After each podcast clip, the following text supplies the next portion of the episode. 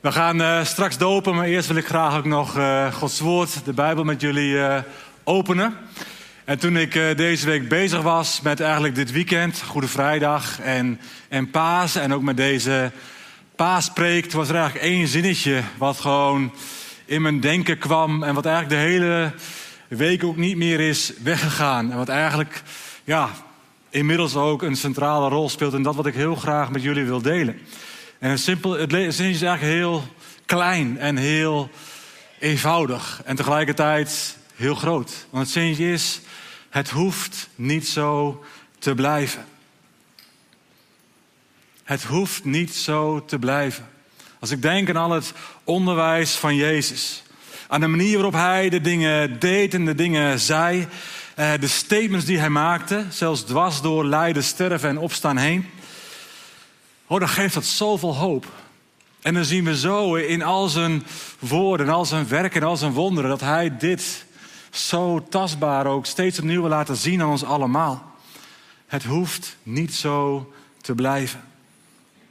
Ik wil graag met jullie lezen een gedeelte uit hoofdstuk 28 van het Evangelie van Matthäus. De eerste negen versen. Je kunt het ook meelezen op het scherm. Daar lezen we na de Sabbat toen de ochtend van de eerste dag van de week gloorde, kwam Maria uit Magdala met de andere Maria naar het graf kijken. Plotseling begon de aarde hevig te beven, want een engel van de Heer daalde af uit de hemel, liep naar het graf, rolde de steen weg en ging erop zitten. Hij lichtte als een bliksem en zijn kleding was wit als sneeuw. De bewakers beefden van angst en vielen als dood neer. De engel richtte zich tot de vrouwen en zei: Wees niet bang. Ik weet dat jullie Jezus, de gekruisigde, zoeken. Hij is niet hier. Hij is immers opgestaan, zoals hij gezegd heeft. Kijk maar, dat is de plaats waar hij gelegen heeft. En ga nu snel naar zijn leerlingen en zeg hun: Hij is opgestaan uit de dood. En dit moeten jullie weten. Hij gaat, jullie voor naar Galilea. Daar zul je hem zien. Dat is wat ik jullie te zeggen had. Ontzet en opgetogen verlieten ze haastig het graf om het aan zijn leerlingen te gaan vertellen. Op dat moment kwam Jezus hun tegemoet en groette hen.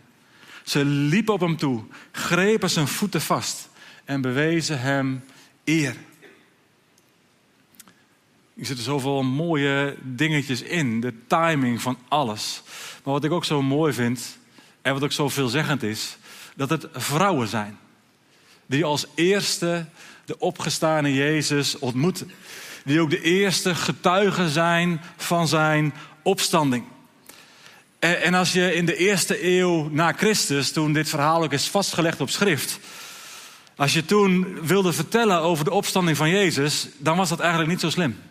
En niet zo handig. Om te vertellen dat het vrouwen waren die als eerste getuigen waren. In het zien, maar ook in het verkondigen van de opstanding van Jezus. Want het getuigenis van vrouwen was in die tijd helemaal niets waard. Letterlijk van geen waarde. Ook niet in de rechtbank. Dus je zou zeggen, niet zo slim van de verschillende evangelieschrijvers om dat zo op te schrijven. Want het doet eigenlijk je verhaal geweld aan. Als je mensen wil overtuigen dat Jezus is opgestaan uit de dood. Niet zo slim. Tenzij. Tenzij dit nu eenmaal is zoals het is gegaan. Het, het echte, het waarheidsgetrouwe verhaal. En tenzij Jezus een radicale verandering voorstaat met betrekking tot de positie van de vrouw. Het hoeft niet zo te blijven. Voor Jezus en in Jezus zijn wij allemaal gelijkwaardig zoals we zijn. Verderop in het Nieuwe Testament lezen we ook dat er geen onderscheid meer is tussen de volgelingen van Jezus. Ook niet tussen man en vrouw. En zoals wij hier bij elkaar zijn, dat vinden we dat vanzelfsprekend. Maar op dat moment, in die tijd, in dat tijdsgevricht, was het revolutionair wat Jezus daar deed. De gelijkheid tussen alle mensen, rijk en arm, slaaf en vrije, man en vrouw. Geen onderscheid in Jezus. Iedereen gelijk. En dat lezen we hier al in het verhaal van de opstanding. Het hoeft niet zo te blijven. Maar de twee Maria's, die komen in eerste instantie bij het graf met een hart vol verdriet. En een hart vol verwarring. En het enige wat hun nog rest, is eigenlijk, ja, Jezus de laatste eer bewijzen. Ze hebben wel gehoord dat hij heeft gezegd dat hij zou lijden, zou sterven en na drie dagen zou opstaan. Maar het is in geen enkel hart uh, heeft dat post gevat. Ze hebben het gehoord en toch hebben ze het niet gehoord. Omdat het eigenlijk niet in hun systeem paste dat de dood daadwerkelijk voorgoed overwonnen zou kunnen worden. Maar dan, een aardbeving, een engel, een steen die weg is, een graf dat leeg is. Jezus is niet dood. Jezus leeft. Pasen is een doorbraak.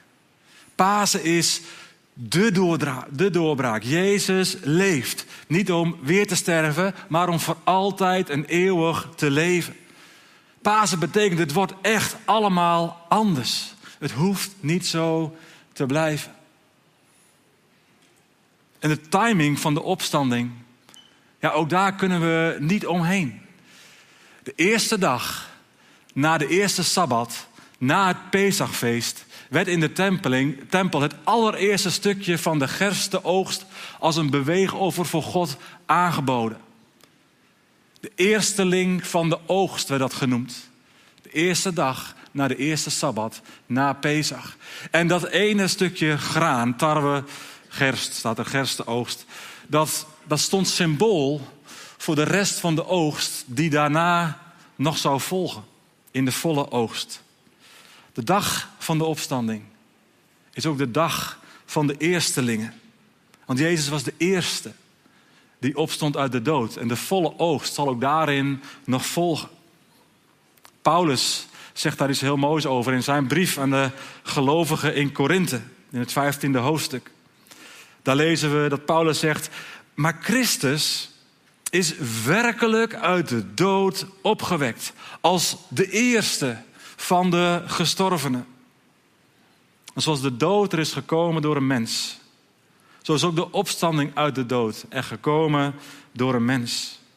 Zoals wij door Adam allen sterven, zo zullen wij door Christus allen levend gemaakt worden. Yes! Ik weet niet of je het uh, meemaakt, maar het woord eerste betekent dat er nog heel veel mogen volgen, waaronder jij en waaronder ik. En Paulus had ook zien waarom dan dat zo belangrijk is. Waarom dan Jezus de eerste is van de gestorven. Zoals de dood er is gekomen door een mens. Zo is ook de opstanding uit de dood er gekomen door een mens. En Paulus verwijst hier naar Adam. De eerste mens. Die door zijn, zijn zonde en zijn ook niet willen en niet durven en niet misschien wel kunnen vertrouwen op God volledig. Ja, hij was de oorzaak dat de dood de intrede deed op aarde. In zijn eigen leven, maar ook in het leven van zijn nakomelingen. Tot aan ons toe. Zoals we hier bij elkaar zijn. Maar God, God is niet een God van dood. God is een God van leven. Het volle leven. Dat is waar God voor staat. En daarom, juist daarom, gaf God de Vader zijn zoon. Jezus Christus. Uiteindelijk over aan de dood aan het kruis. Opdat, zodat wij zouden kunnen leven in Hem en door Hem. Door dat offer van Jezus. Jezus die, die zonder zonde was. Jezus de, de volmaakte mens. Ja, die nam aan het kruis feitelijk de straf op zich. Die wij allemaal, zoals we hier zijn, hadden verdiend. Vooral onze fouten. Vooral onze ikgerichtheid. Vooral ons, al ons schadelijke gedrag richting anderen. Ons negeren van God. Op wat voor manier dan ook. Jezus, hij gaf er zijn leven voor. Dat is liefde. Dat is opofferende liefde. Maar het kruis was niet het einde. De macht van de dood heeft het niet overwonnen. De macht van de zonde zal het niet overwinnen. De macht van de duisternis heeft het niet het laatste woord. Want het graf was leeg. Ik zo mooi om te zien in de, in de getuigenissen van de leerlingen in, in de periode daarna en heel handelingen. Nergens zie je dat ze het eigenlijk hebben over Jezus, de gekruisigde. Waar wij het nog wel zo vaak over hebben, wat hij deed aan het kruis. Superbelangrijk. Maar eigenlijk is het constant het getuigenis over Jezus, de opgestane Heer. Dat is het getuigenis in de vroege kerk. Zij wilden alles geven. Alles. Ze wilden ervoor sterven. Voor dat getuigenis dat Jezus Christus, ja, hij is gekruisigd. Maar wij getuigen hier en nu dat hij is opgestaan uit de dood. En in die traditie staan wij. Wij verkondigen je Jezus, de opgestane Heer. Want hij leeft. En zij wisten, die eerste discipelen, die eerste leerlingen, de vrouwen, de mannen, zij wisten dat als zij in hun leven hun geloof en hun vertrouwen zouden stellen op die opgestane Jezus, dat ook zij zouden delen in die opstanding. Eeuwig leven, dwars door de dood heen. Want het hoeft niet zo te blijven. En die route naar eeuwig leven, ja, die is de afgelopen 2000 jaar niet veranderd. Ik vertel hier in zekere zin niets nieuws. De route naar eeuwig leven verloopt nog steeds via het geloof in de opgestane Heer Jezus. De route naar het hart van God de Vader loopt nog steeds via Jezus de Zoon. En, en daarin speelt de doop ook zo'n belangrijke en ook een speciale rol. Juist die doop heeft zoveel te maken met Goede Vrijdag en Pasen. Begraven worden en weer opstaan in een nieuw en een vernieuwd leven. Zoals Paulus dat ook in onder andere Colossense 2, vers 12 zegt. Daar zegt hij, en dat geldt ook voor jullie straks uh, aan het eind van deze dienst: jullie zijn gedoopt. En toen zijn jullie eigenlijk samen met Christus begraven. Maar God heeft Christus uit de dood laten opstaan. En omdat jullie geloven in die kracht van God, zijn jullie samen met Christus opgestaan. Interessant, grammatica, ook in de Bijbel, staat in de verleden tijd. We zijn met Hem opgestaan. Dus als christen delen we in de dood, maar ook in de opstanding van Jezus. De doop, hè, wat ook in de Bijbel het woord baptizo in het Grieks is, wat letterlijk betekent onderdompeling. De onderdompeling in water betekent dat we ons oude leven achter ons laten, daar leggen, daar in feite begraven en opstaan in een nieuw leven. We komen boven. We mogen leven, we mogen steeds meer leren leven in het licht van die nieuwe vrijheid. Jo, allemaal, we waren eerst dood voor God. Maar nu mogen we leven voor Hem. Dankzij zijn Zoon. Dus we zijn door geloof en de doop geestelijk al opgestaan uit de dood. Het eeuwige leven is al begonnen. En het eeuwige leven is bedoeld als een leven vol van God, maar ook een leven vol van kracht. Juist op deze paasdag is dat goed om dat te beseffen. Wij mogen ook leven in de verwachting dat die opstandingskracht, die kracht die Jezus dit opstaan uit de dood, dat die in feite beschikbaar is. In ons en door ons heen. Het kan elke dag Pasen zijn, want echt, we zijn bedoeld voor een leven vol geloof. En een leven ook vol van kracht. En nee, ik ben niet naïef. Ik ben me er uiteraard van bewust dat de werkelijkheid van ons leven soms zomaar anders kan zijn. Dat we gebukt gaan onder zorgen, onder ziekte. We gebukt gaan onder schuld en schaamte. Onder boosheid over wat ons is aangedaan in ons leven. En dat we de ervaring hebben dat één keer een gebed om die opstandingskracht niet per se de situatie verandert. En toch, En toch, het is Pasen gebleven, geweest. En het hoeft niet zo te blijven. Maar hoe dan? Hoe werkt dat dan in het leven van alle dag? Nou, door allereerst de Heer Jezus daadwerkelijk in alles te betrekken in je leven. In alle levensgebieden van je leven. Mag Hij daarin spreken? Wil je daarin van Hem leren? En dat betekent elke dag tijd nemen om met Hem te spreken, om te bidden. Om, om, gewoon te laten zien wat er leeft in jou, wat je, waar je van geniet, waar je dankbaar voor bent, maar ook waar je zo mee worstelt, waar je moeite mee hebt. Je teleurstelling, je pijn, je schuld, je schaamte. Joh, het mag er voor Hem zijn. Je mag het met Hem delen. En je mag erin ook stil worden. Want ik geloof ook dat Hij daar zo graag in wil spreken. In de stilte. Door zijn woord, door zijn geest. Maar we hebben hem wel de ruimte te geven om te spreken. Ook in ons gebed. En daarnaast, naast dat we Jezus elke dag opnieuw eigenlijk zoeken, met hem in gesprek gaan, mogen we nog een ander gebed van Paulus ook zeer ter harte nemen. Hij bidt in zijn brief aan de gelovigen in Efeze hartstochtelijk Oh, dat ze toch mogen zien waar het op aankomt. Ook dat, dat beeld van die eeuwigheid, vol van, zoals dat zo, met zulke, vind ik, mooie bijbelse termen klinkt, heerlijkheid, vol van luister. Oh, dat ze dat toch mogen zien wat uiteindelijk op aankomt, die eeuwigheid met Hem. En, zegt hij, oh, dat we toch mogen beseffen als gelovigen, als volgelingen van Jezus. Oh, dat we toch mogen beseffen hoe overweldigend groot de krachtige werking van Gods macht is voor ons die geloven. Voor ons allemaal die geloven. Niet alleen maar die geloofshelden en die, die geestelijke reuzen uit de geschiedenis of uit onze tijd.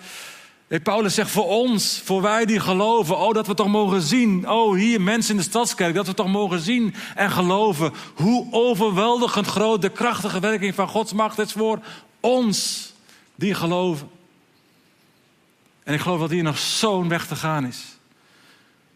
Dat we hier nog zoveel meer in te ontdekken en te ontvangen hebben. En dat begint bij geloven.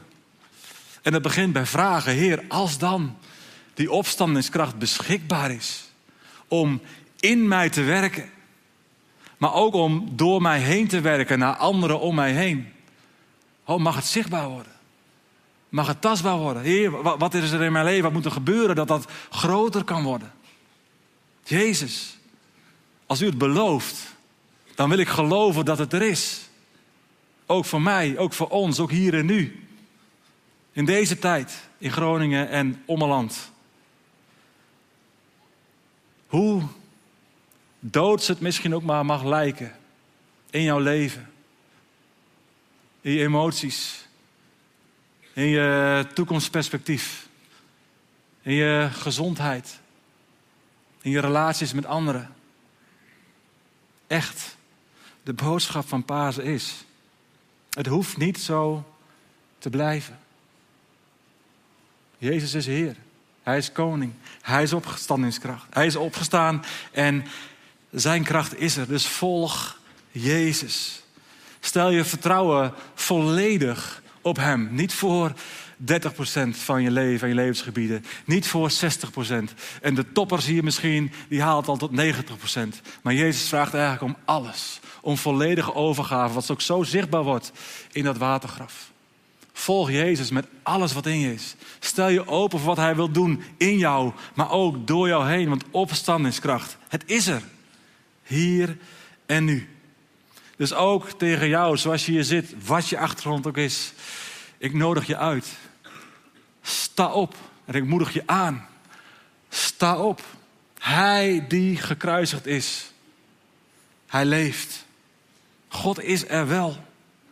Ook ervaar je daar misschien nog maar heel weinig van. Hij is er wel. En hij kan alles anders maken. Ook in jouw leven. Amen. Amen. We gaan bidden. En ik wil je uitnodigen om erbij te gaan staan voor zover dat mogelijk is.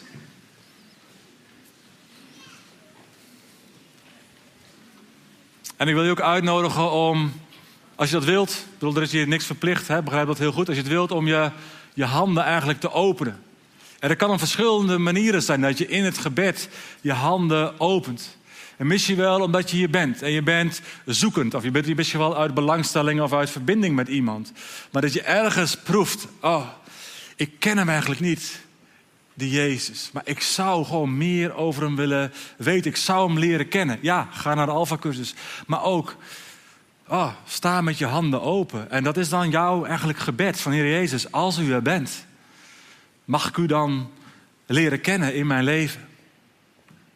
Dan is dit je open handen. Een uitnodiging naar de opgestane Heer om zich bekend te maken, ook heel persoonlijk aan jou. En misschien ben je al veel verder in je zoektocht. Heb je eigenlijk al onderzocht en ben je eigenlijk al tot de conclusie gekomen: het moet wel zo zijn. Dat was in mijn leven het geval. Zonder geloof, zonder kerk opgegroeid. Maar uiteindelijk tot de conclusie gekomen: het moet wel zo zijn. Voor mij was het juist de opstanding. Het moet wel zo zijn. Alle argumenten op rij. Het kan niet anders. Jezus Christus. Hij is opgestaan uit de dood. En dus is de zoon van God. En is God God. En is de Bijbel zijn woord. En misschien ben je al tot de conclusie gekomen. Maar ergens blijft het dan een beetje in hangen. Joh, open je handen. En, en, en zeg daarmee, hier ben ik Jezus. Ik geloof in u en ik nodig u uit om ook echt in mijn leven te komen. Om me te vervullen met uw Heilige Geest. Ik stel mijn vertrouwen vanaf nu alleen nog maar op u. Dat je Jezus uitnodigt om woning in jouw hart te gaan maken. En ik weet dat we hier ook met heel veel mensen zijn die die keuze voor Jezus al lang hebben gemaakt. Mag je uitnodigen om ook je handen te openen. Omdat ik geloof dat er hier niemand is die al zoveel overvloeit van de opstandingskracht dat er niks meer bij kan. Ik geloof dat daar een mooi groeigebied zit, wat we ook gewoon in alle ontspanning samen mogen ontdekken. Veilig, maar wel met een open houding. Dus wil je ook je handen openen, ook voordat de krachtige werking van Gods macht ook meer in jou mag gaan werken. Maar ook meer door jou heen mag gaan werken. Dat jij woorden van leven gaat spreken. Dat jij uiteindelijk ook mensen maar vrijmoedig de handen mag opleggen. En te gebidden voor een doorbraak, voor een wonder, voor opstandingskracht in die situatie. Zullen we samen bidden. Heer Jezus, we eren u, we prijzen u. Heer, we hebben afgelopen vrijdag stilgestaan bij de weg die u ging. Gehoorzaam aan de Vader. En nu dat diepe gebed bad, niet mijn wil, maar uw wil geschieden. U was gehoorzaam tot in de dood. Maar de dood had niet het laatste woord. Heer Jezus, u bent de eersteling. De macht van de dood voor eeuwig verbroken. Jezus, u bent overwinnaar. En er is eeuwig leven in u. Wij mogen volgen in die opstanding, Heer Jezus. Dank u dat u het pad hebt gebaand. En u weet, Heer, dat hier mensen zijn die, die, die onderzoekend zijn, of misschien wel vandaag zijn geworden. Die hun handen openen omdat ze zeggen: Heer Jezus, als u er bent, dan wil ik u leren kennen. En dan bid ik, Heer Jezus, zo. Maak uzelf aan Hem bekend, ook op een hele persoonlijke manier. Door uw woord, door uw geest, door mensen om hen heen. Spreek, Heer. Op een manier waarin niet te ontkennen valt dat u het bent die spreekt. Kom, Jezus, kom. Ik bid voor die mensen, Heer. Die hier staan met open handen, omdat dit het moment is waar ze zeggen: Ja, ja, ik geloof. Ik geloof dat Jezus de Zoon van God is. Dat hij is gestorven, maar ook dat hij is opgestaan. En ja, ik wil mezelf toevertrouwen aan Hem. Ja, ik wil leven voor Hem. En Heer, help me om te ontdekken hoe dat leven eruit ziet. Als jij dat bent, die zo ook met de handen open staat, dan zegen ik jou. En dan spreek over je uit dat het bloed van Jezus jou reinigt. Jouw witte was dan sneeuw, jou heiligt. En dan bid ik, kom, Heilige Geest, vervul deze broers en zussen op dit moment. En help ons om hen daarin ook, als ze openstaan, verder te leiden. Als leerlingen van u, Jezus.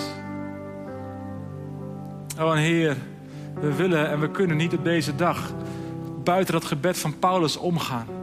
In Efeze 1, waar hij zo ja, vanuit zijn eigen gepassioneerde hart ook bidt om openbaring en inzicht. Dat we toch zullen zien en snappen en proeven en geloven. Dat de opstandingskracht nog steeds werkzaam is. En werkzaam kan zijn in al onze levens. En Heer, u ziet de broers en zussen. Die hun handen hebben geopend in een verlangen om daar meer van te proeven. Meer van te zien. Meer van te ervaren. Maar ook meer van uit te delen en in uit te stappen. Kom, Heilige Geest. Geest van God. Vervul, maak vol, bekrachtig, bevestig, bemoedig en maak vrijmoedig.